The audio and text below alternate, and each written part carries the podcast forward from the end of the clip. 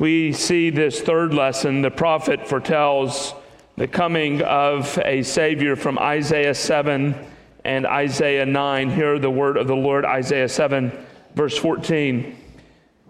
Therefore, the Lord himself will give you a sign. Behold, the virgin shall conceive and bear a son, and shall call his name Emmanuel. And then Isaiah chapter 9, verses 2 through 7. The people who walked in darkness have seen a great light. Those who dwelt in a land of deep darkness, on them has light shined. You have multiplied the nation you have increased its joy. They rejoice before you as with joy at the harvest, as they are glad when they divide the spoil. For the yoke of his burden and the staff of his shoulder, the rod of his oppressor, you have broken on the day of Midian. For every boot of the trampling warrior in battle tumult, and every garment rolled in blood will be burned as fuel for the fire.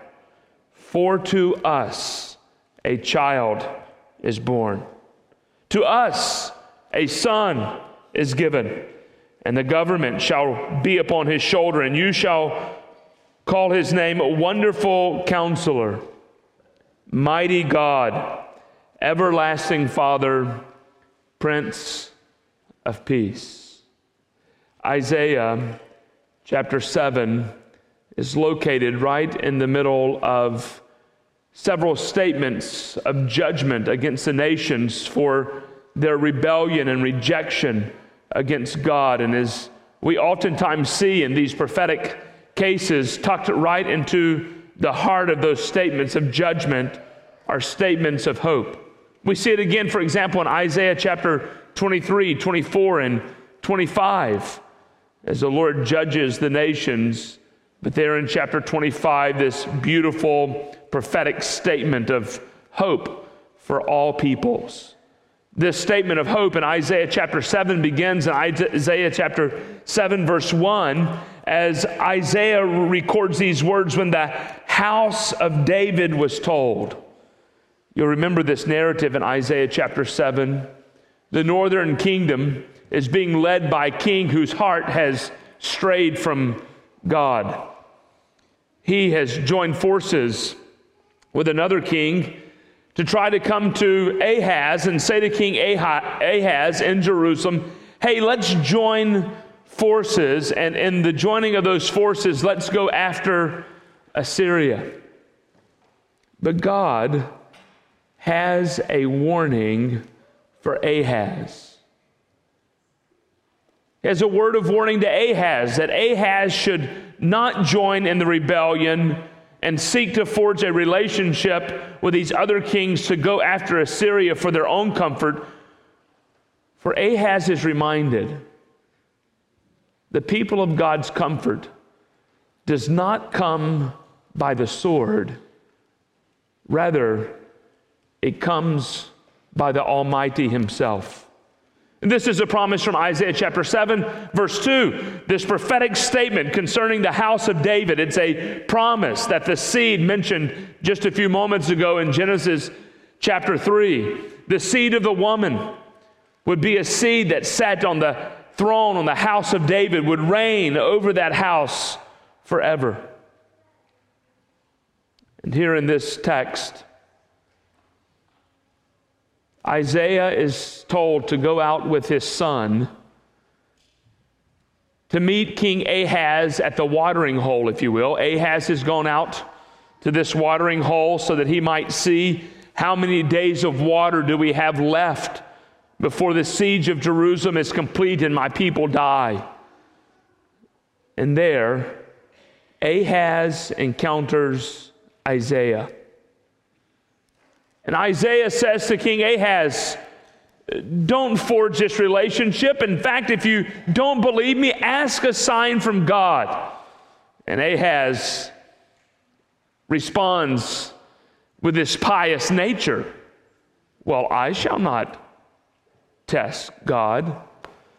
And then we get these famous words from Isaiah chapter 7, verse 14.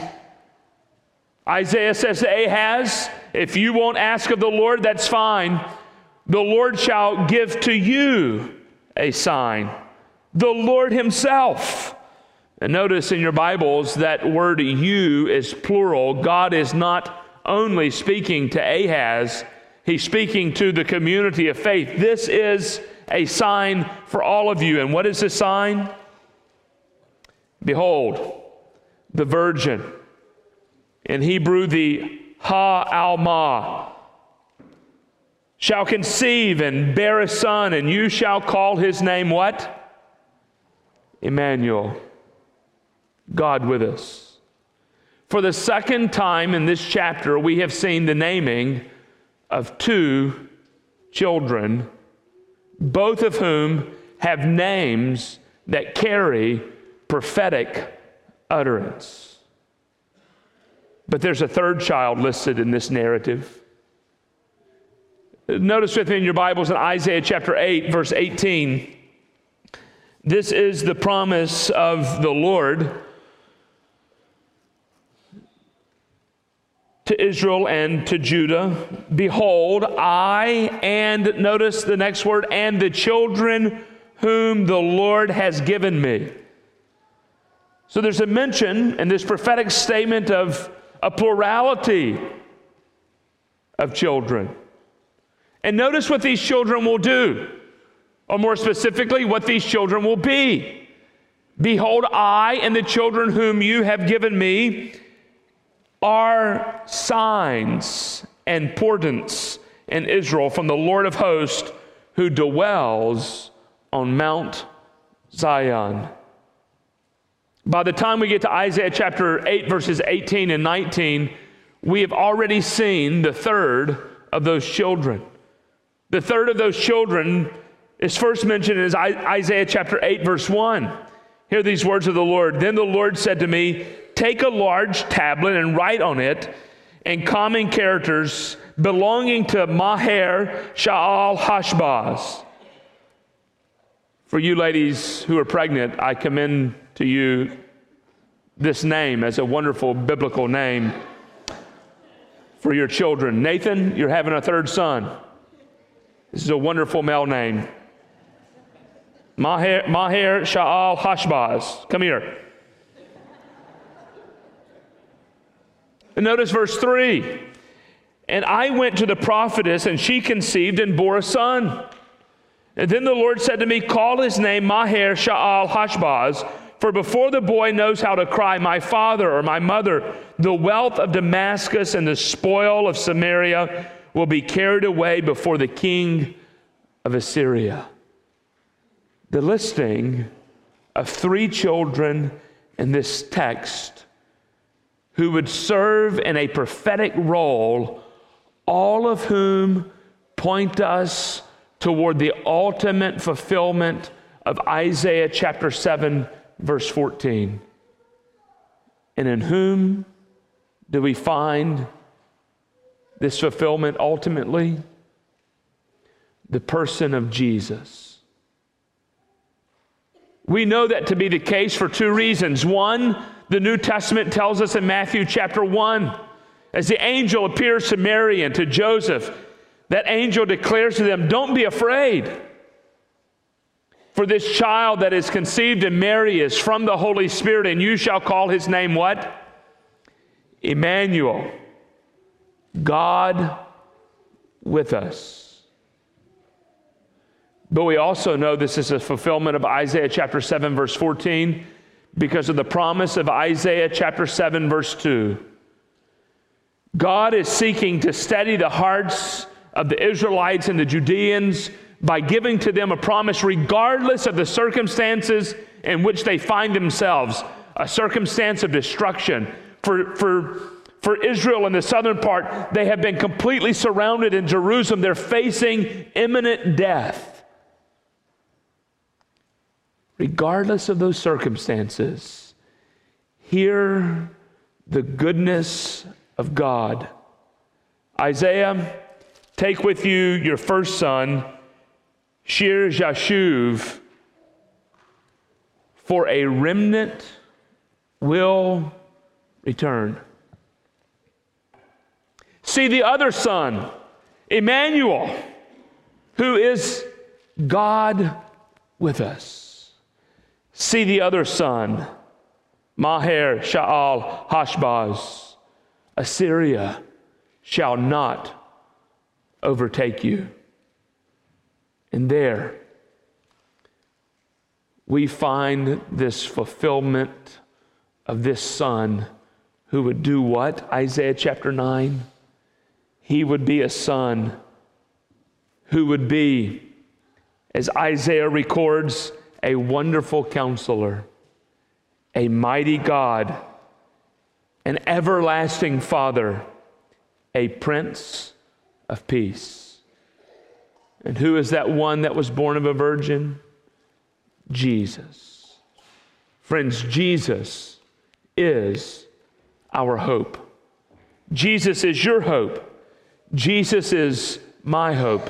Jesus is the hope of the world. He was the Messiah in whom Israel placed her hope, waiting patiently for that day of redemption. And aren't you thankful? A remnant has been preserved by faith and through faith for those who would trust in the person of Christ. Friend, have you trusted in Christ this morning? Have you believed in Jesus today? Have you trusted in God's promised Son, a Messiah, born of a virgin, who is God with us, who is the one who redeems us from our sins? Friend, if you're here today and you have not trusted in this Christ, this Christ who is promised by Isaiah 700 years before Messiah would appear with great precision, the prophets wrote, so that you and I, through faith, might trust in Christ. Would you pray with me this morning? God, in the same way in which the children of Israel waited and hoped, so too do we, those who by faith have trusted in you. So too do we wait today that second coming of Christ. And so we pray this morning, Father, that as we reflect on this gospel narrative, this narrative of what you, God, have accomplished through Jesus for the sake of your creation. Lord, we ask that you would cause us to have faith, to trust, to believe. And as we believe, as we have faith, as we exercise hope, so too do we, like the children of Israel, wait. So too do we hope in your second coming. We pray this in Jesus' name. Amen. Church family.